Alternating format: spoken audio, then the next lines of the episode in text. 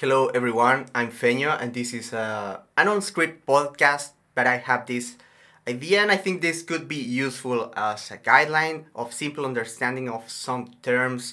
So in this bonus podcast, uh, if you want to call it like that, I'll be talking mostly about weight classes, weight cutting, and PEDs uh, when it comes to mixed martial arts because I, I think a lot of people have some understanding but may have some confusion about some simple things.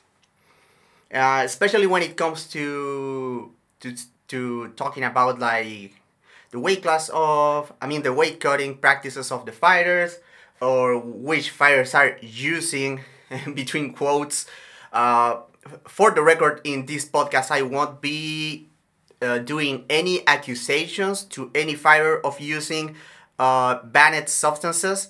But at the same time, I won't be out of my way to defend anyone for not using them. Uh, this is not. This is all theoretical. I will be giving some examples about some things that are not super related to performance enhancing drugs. Uh, so, what are my qualifications to talk about this topic? I do not have a uh, I do not have like a degree or formal education. But I, I have I do have some higher education in basic biology, but other than that, I don't. Uh, so what are my qualifications? Uh, I've been a lifetime athlete. I was a combat, uh, an amateur kickboxer, a Muay Thai fighter. I had quite a few fights. I cut weight a few times, uh, despite uh, not big amounts. I was a martial arts coach, and I'm currently uh, practicing uh, powerlifting. So I'm in that like gym culture world. I'm getting ready for my first meet this year. Um, I might have to do a, a, weight cut, probably not, but I'll I will, I will have to fit into a weight class to compete later this year. So to get out of the way, let's get some with some. I mean, let's start with some very basic stuff. Uh, first, uh, let's let's get into weight classes. Okay, the sport of MMA is divided into weight classes. At the smaller, uh, when it comes to the UFC, we start with for let's talk about the males and the females. I mean, let's talk females and up.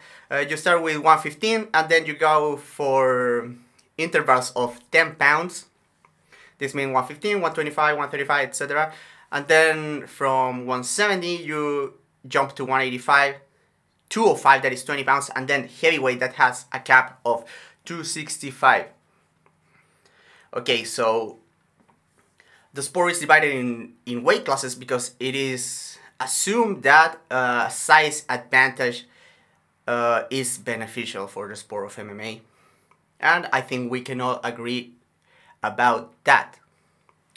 Okay, so every fighter has a body weight. Uh, when it comes to weight classes, uh, there's a weighing day that is the day prior to the fights. You get to need you need to get on the scale. You get weighed in. You need to you need to wait at the exact weight of your weight class. For example, if you're trying to make middleweight, that it's 185, you need to uh, weight 185, but uh, during non-title fights, you get a one pound of leeway, so you get to weight exactly 186 uh, or less, over 170 and under 186. You need to to weight between that range to make the weight class. And if you are familiar with MMA and weight gains and all of that, you know that like 99.9% of the fighters are on the upper end of that limit, uh, except for heavyweight, because weight cutting is not very common unless you are over 265 over there. But why fighters are in the upper limit? Because fighters also think that being bigger is an advantage. And that's why fighters want to be big for the weight class. But let's get back a little bit. Let's get into body weight. So there's a few factors that determine body weight.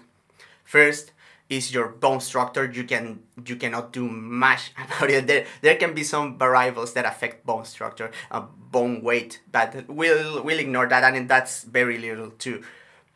But yeah bone structure and your organs you have to deal with that. And then on top of that, you have muscle tissue and fat tissue.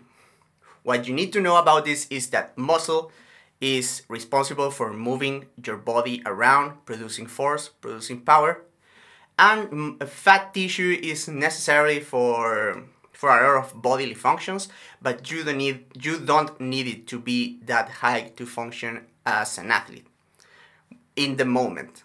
Uh, there has been some studies about um, the negative effects of being like incredibly lean for very long periods of time, including the crashing of testosterone and other hormones. But we don't we won't go into that. So so we'll determine that muscle makes you stronger. So you want to be carrying a good amount of, of muscle and you want to minimize fat. And there's there are other reasons why you would want to minimize fat. We'll get into that when we get when we get into the weight cutting part. So why fighters want to be bigger inside the cage? Well, as we established, uh, it is accepted that a size advantage is a good thing to have in a fight. Uh, in very simple terms, uh, the bigger you are, the most likely that you are stronger. Uh, the stronger you are, the the more chances that you are more powerful because power is determined by the mass that you move and the acceleration that you give that mass. So if you're able to keep the same speed to your punches, for example, at a higher body weight, you're going to be punching harder. So fighters want to be bigger, and also if you're dealing with a bigger fighter, he will be exerting more force on you and you will be moving a bigger body around, so that's more likely to get you tired and to make you feel weaker overall. So this this might sound like excessively obvious, but I want to get very basic on this stuff. So fighters want to be bigger. That's established. We've seen in every weight cut. I mean, in every weight in that fighters, if you have to make 170 to give another example, you'll see some fighters make 169 maybe, and that's because like they overshoot their weight cut for the most part and mostly everyone in the UFC is fighting, uh, except for heavyweights, as I said, uh, they are fighting over that weight class. Uh, what do you mean? What do we mean by that? Is that fighters do a practice known as weight cutting. Uh, to so they weigh a, cent, a certain amount, and we'll get into the process of that to the scale the day before, and then when it comes to the fight night, they're actually bigger inside the cage. How does that happen for those of you that don't know? Well, let's uh, explain that. I mean, let's get into some other stuff. So, so you, if you get an idea, so let's understand that weight cutting is a thing that happens in the UFC. Um, the UFC just wakes fighters the day before the fight. I mean, the the athletic commission does, but the UFC participates in that. But California uh, the California State Athletic Commission wakes fighters the day of the fight, like the day of the fight. So they give give out reports on how much are fighters waking in on fight day, and the California Athletic uh, State Athletic Commission gives a recommendation that fighters should only cut around 10% of their body weight to compete in mixed martial arts, and if they exceed this um, this amount, they give a recommendation to the fighter to move up to the next weight class. And if you look at the, the reports that they have for UFC events and Bellator events that go on in California, you can see that most most fighters by a big majority are cutting over that 10%. And most fighters, if you go like over 8%, I think you're appro- you're approaching like 85% of all fighters. So all fighters are cutting a decent amount of weight. So if you, for example, if you want to know how much the average uh, featherweight in the UFC is weighing in during fight night, you get the 145. Uh, you could do like super simplified maths and just add 14, that it's like a little less than 10%, and you would be like with 159 and you can add like a pound and so you you go and like like your average featherweight is around 160 inside the cage That's that's just like oversimplified. Um, so what is weight cutting? Okay, we have a lot of confusion when it comes to what it's dieting and what it's weight cutting. Uh, some people use this interchangeable and it can get very confusing. So we'll get into, we'll make a division here just for the sake of simplicity. Dieting is controlling your weight via calorie input. That means that your, your body weight is determined by calories in, calories out. Uh, all the calories in means the food intake, and calories out means your energy expenditure. So fighters, uh, dieting means that you get on a certain amount of uh, calories per, you get a certain amount of calories per day to lose weight and and go down in weight to make your weight classes. And weight cutting, we'll, we'll talk about, when it comes to weight cutting, we'll be talking about uh, water cutting. What is water cutting? Well, uh, your muscles, uh, mostly, are carrying around, um, depending of your hydration levels, a big amount of water. So fighters, what fighters do is they get rid of the most amount of water stored in the in their muscles for the waiting day and then get that water back into their bodies for fight day that's that's why it, there is a discrepancy between the the official weigh-in and the fight day weigh-in that California puts out. So when when you say a fighter is cutting 15 pounds of water, that may sound insane, but it's actually not weird at all in the UFC. It means that this the, this fighter dehydrated themselves, uh, get got rid of 15 pounds of water that they were storing in their muscles, uh, went to weigh in and rehydrated to get that uh, water back in their weight. So this means that if you get rid of water and you can put it back the back in your body, that means that you will get to be bigger. And because the UFC has weigh-ins the day before the fight, that means that you get a whole day to rehydrate, get bigger for the fight. Simple as that. Uh, how fighters cut weight? Maybe we can do another podcast another day, but I don't get I don't want to get like super specific about that. But it's just so you understand that fighters get water out of their system, get on the scale, get the water back. That's how uh, weight cutting works, and it's different from dieting. And fighters usually do both. Do both. Uh, fighters uh, get bigger outside of camp, then they need to. Uh, some fighters, some stay in shape year round, but it's easier to like just get a bit bigger outside of camp. Then they do their diet to get to a certain point where it's safe to do a decently big weight cut to make a weight class.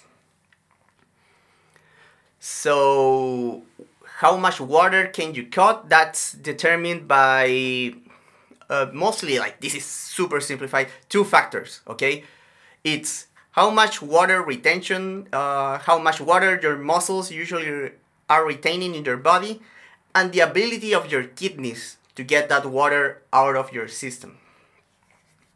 So, for example, maybe you are someone that retains a lot of water in their muscles, but you have like kidney malfunction, you will have a very hard time cutting weight because you eliminate most of the water via urine and also sweat, but urine is like where they drop these big amounts is usually that. So, so there are pros and cons. Obviously, the big pro is that you get to be bigger inside the cage. The cons of cutting weight, and that's why fighters do not take it to such a big extreme. The, the, the weight cuts are pretty extreme, but they have, they have it like under control but yeah, if you don't get to rehydrate, like surely that's very dangerous because your brain is not functioning correctly. You are very likely to get knocked out inside the cage. Your reflexes are going to be impaired as well, and your cardio is going to suffer. Also, even if your weight your wake up is successful and you replenish yourself with the with the needed liquids to get back to your weight, there is still a chance that you do not feel great during fight day you get tired more easily. You're not as fast you're not as sharp and mentally you're not as good as you would be without a water cut. So fighters need to balance out the pros and cons and how much weight they are going to to cut. Uh, to give some examples uh, you know about for example dustin poirier. Dustin poirier used to fight at 145 was a pretty big dude there um, he said that he was like dedicating their whole camp, his whole camp to dieting and then to weight cutting. So it was like two months out. The the diet was very hard on him. Uh, I I think Dustin Poirier was around like 165 when he was fighting at when he was fighting at featherweight. So he was like dieting very hard to get to those 165 because he was probably over 170 outside camp. So he was dieting and training while very tired because he was on a calorie deficit. Then, like a week out from the fight, he starts the weight the, the water cut. It was grueling, and he says he could not focus during fights. He was not performing at his best. He moved out to 155. He still put on some weight. Obviously, he didn't have to diet as hard. He put on some put on um, good pounds of muscle. He's around like 180 now. He's still doing a, like a big cut to make the 155, but you can tell that there's a big difference. So there's an example of where the dieting and the weight cutting was getting in the way of performance and being as big as he was was not giving him the same benefits as he has now not being as big in lightweight.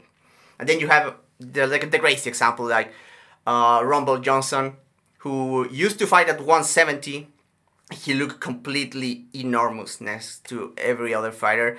And it was very clear to me, at least in my experience, that uh, Rumble was like cutting around like 30 or so pounds of water, but he was only getting back like 20 or 25 because you can tell on his face and on his muscles that he was still pretty dry going inside the cage. So that's very dangerous. That's very dangerous. But he was willing to take the risk and it was probably like super hard on his kidneys because he was not able to cut big amounts of weight anymore. He had to move to 205 he couldn't even make 185 eventually. Yeah he got super big and that made the the weight cut easier.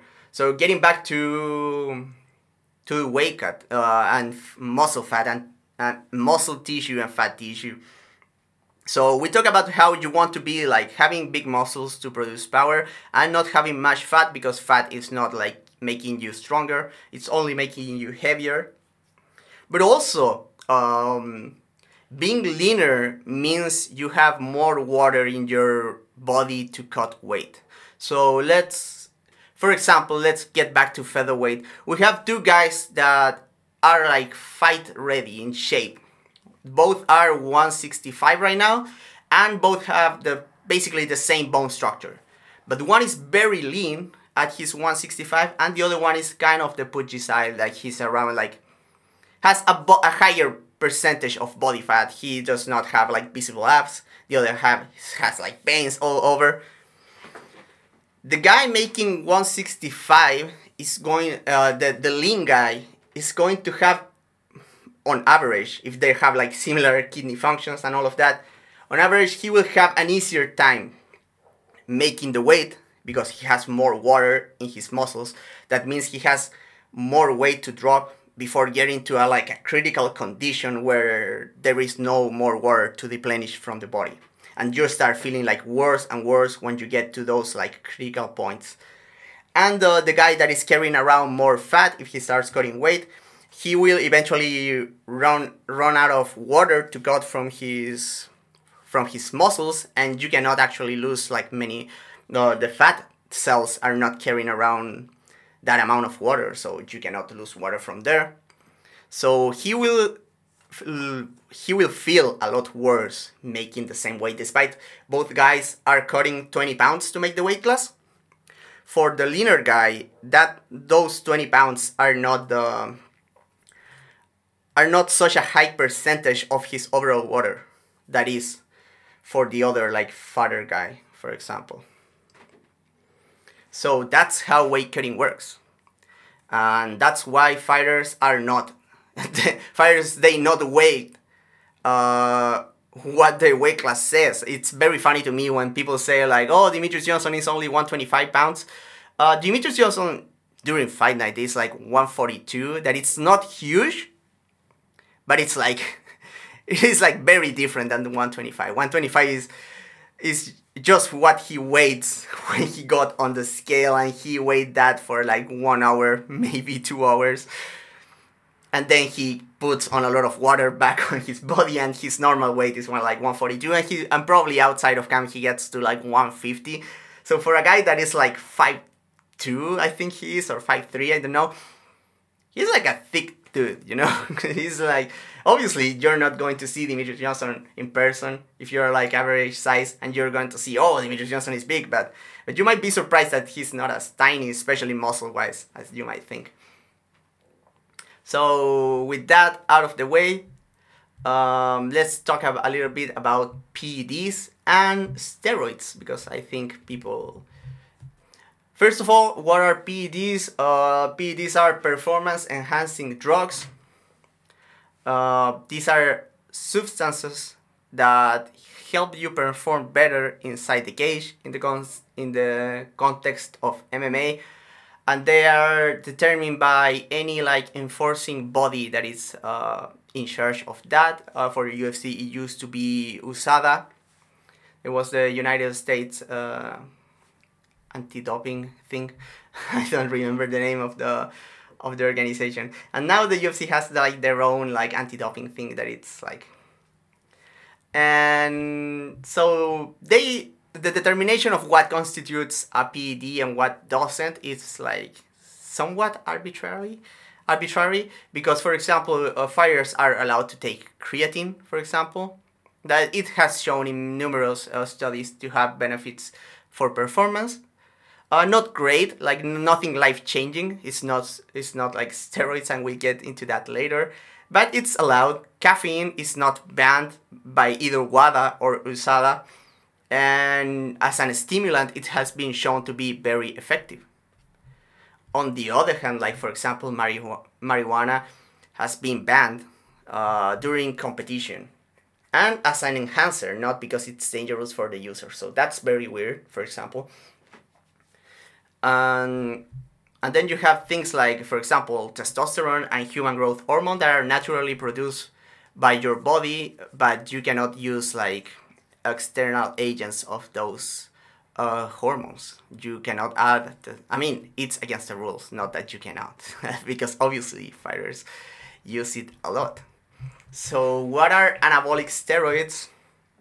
Um, anabolic steroids are drugs that are related to boosting testosterone and that mostly tra- traduces in uh, better better muscle production better performance of the muscle and other things like more aggression on the side. But we're here to talk about muscle muscle tissue here.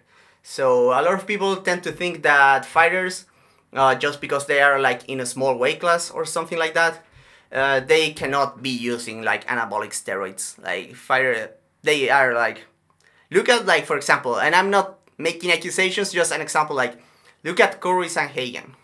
He's like a very skinny guy. He's only like 150 at like five feet ten inches. No way this guy is using anabolic steroids. Is it?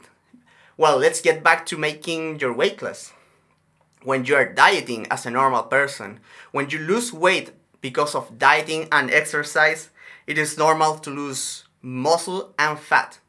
Uh, the more protein and more exercise that you get in, it, it is more likely that you're going to be losing more fat than muscle. And that's also uh, genetically determined. But, but yeah, I mean, you will always lose muscle as well as fat when you're losing weight.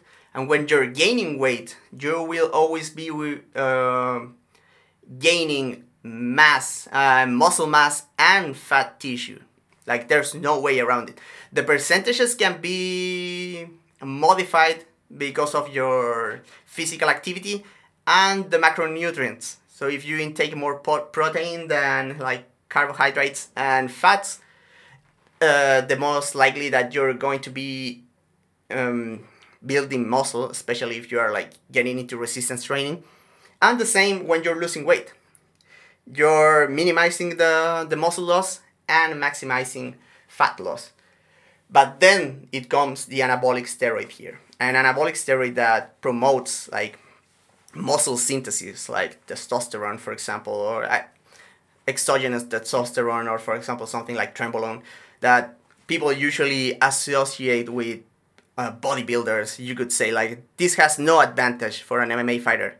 It has a big advantage because you gotta understand that we determine that it's calories in, calories out. You will not uh, you cannot create mass out of thin air. If you get into steroids, uh, for example, testosterone, and you keep eating the same amount of the same amount of calories, uh, the testosterone might uh, give you a, um, a small like metabolic boost. That means that you will maybe burn more calories with the same amount of activity. So you might even lose weight right? The, the testosterone is not going to create mass out of anything. What the testosterone will do is that every protein that you consume, uh, testosterone will make it more efficient to transform that into muscle. So when you're weight cutting, it's the same. Like your muscle synthesis is so good that the amount of muscle that you lose will be almost zero compared to a natural athlete and when you're gaining weight you also will be gaining weight most more cleanly than a natural athlete so when you're trying to make a weight class an anabolic steroid can be very useful and that's not even mentioning the the qualities that it has on recovery that it's allowed that it allows you this um, muscle synthesis that is enhanced by these anabolic steroids allow you to train harder because your muscles are repairing themselves way quicker than when you're natural. So that's why a fighter would use an anabolic steroid as opposed to another like um, another like prohibited substance like for example EPO erythropoietin that it's very famous because TJ Dillashaw out with that that it has shown to have like great effects on cardio. Uh, so, but yeah, there's a lot of benefits to come with anabolic steroids too. So, a fighter just because he's not in great shape and just because he doesn't have a six pack, just because he's fighting at a smaller weight class, it does not mean that they are clean. It does not mean that they are not on the craziest shit because they are making weight classes and they are working with these very small margins here. They want to be as big as they can while performing. And it's all about finding balances. Like, what is my ideal weight class? Your ideal your ideal weight class is a weight class where you are not feeling small next to the competition, where the weight cut is like feels bad but it's not killing you when you feel almost like in the gym after cutting the most amount of weight.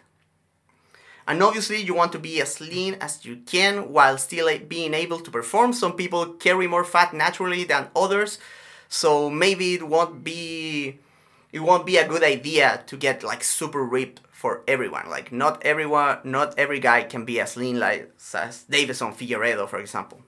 Some guys need to be carrying more fat to feel well, so you gotta understand that.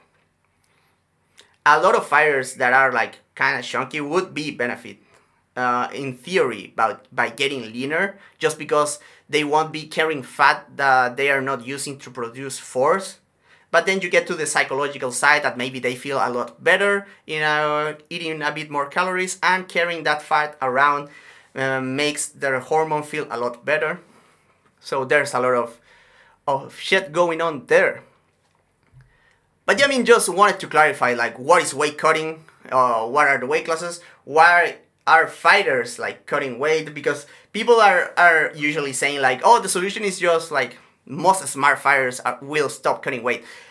And that's not how the system works. Like we've seen move, fighters move up like dustin poirier uh, robert whittaker move up successfully because they were overdoing the trying to fit on a smaller weight class.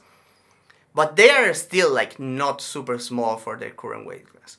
Uh, Dustin Poirier is not 155 during fight night, and Robert Whittaker is not 185 during night. And we'll get the, the Robert Whittaker stats because the last event was in California, so we get we get stats about that. But yeah, it's just uh, very like like an intro to what is weight cutting, what are weight classes, what are PEDs, how it all relates to one another. Because I thought it was like some people have some confusions about this. Some people just think that oh steroids are just to to building like those big muscles and those those are useless to MMA. Not true at all. Not true at all. Uh, the muscles that you can build with anabolic steroids can be very useful, and you can see the, their effects in like strength sports, like in weightlifting, in powerlifting. How lifters are enhanced lifters are way better than natural lifters. And and on the last topic, when it comes to do you do I think fighters are using using drugs? I want to clarify that I have got weight and I have competed in combat sports in the past. I'm 34 years old right now, and I'm a I'm a lifetime natty. I've never taken anything at all. Uh, why? Because I've never competed at such a high level. Uh, I did like very small weight class, um, very small weight cut because I was fighting someone that was also cutting like four or five pounds uh, before a kickboxing fight, uh, and, and someone that is was also like doing it like as a side thing just because just like I was at the time. So could I tell you that I would not use PEDs if I was like at the highest uh, level it was my life on the line and I knew everyone else was doing it, no, I could not tell you that I would not do it. Maybe I wouldn't, but it would be a lie to tell you like, oh, I would never, I would never, I would be a lifetime and natty until until the day I die. I have not been in that position, but we've seen how fighters are willing to do whatever, like to cheat inside the cage, to get at a very small advantage, even if it's like um, like a cage grab you know?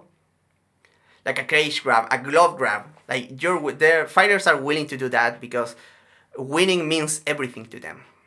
And if they're willing to do that are they willing to shit outside the cage as well? I i like to think that yes.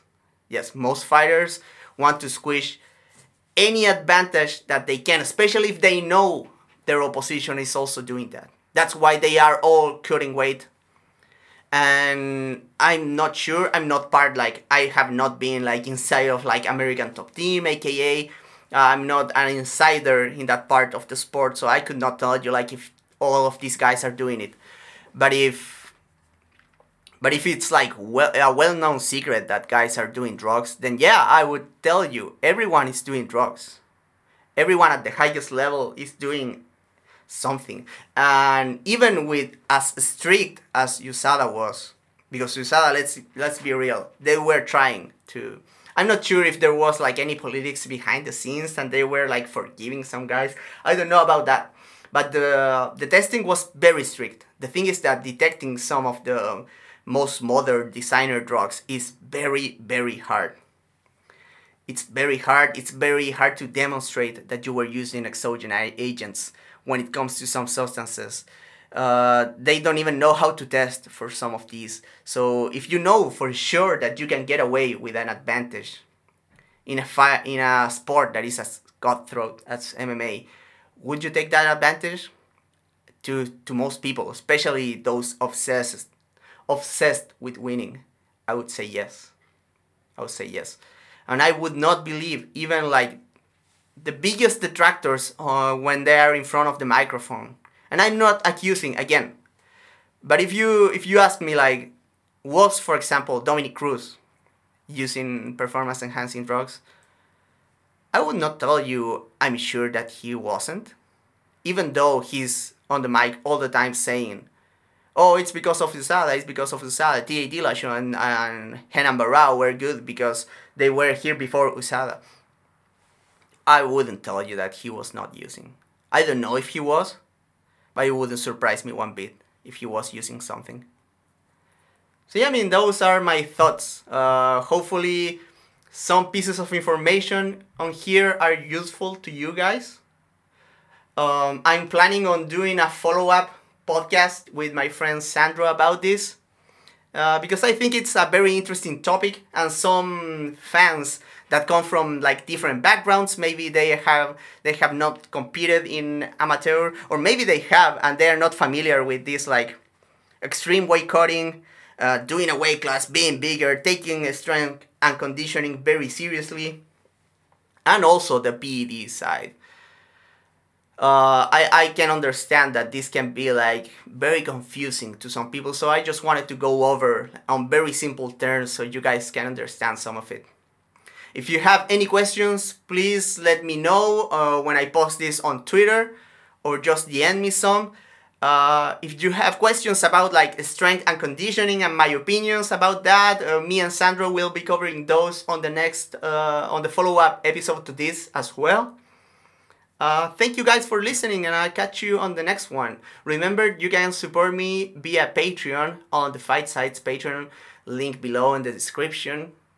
Um, a lot of content. Uh, I have technical notes about the UFC 298 main card coming out this week. So that's very cool. Take care, guys. Bye.